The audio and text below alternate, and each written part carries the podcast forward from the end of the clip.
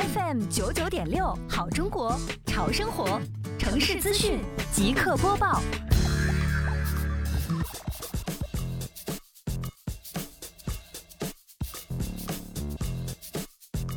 围绕美丽杭州创建暨迎亚运城市环境大整治、城市面貌大提升长效管理工作，杭州市西湖区双浦镇东江嘴村依托党建引领加网格治理的工作模式，逐步建立完善纵到底、横到边、全覆盖的长效管理机制，发动党员志愿者、网格员们定期按照分片网络进行环境卫生巡查整治。督促相关责任主体及时巡查整改发现的垃圾堆物、卫生死角、绿化缺失等问题，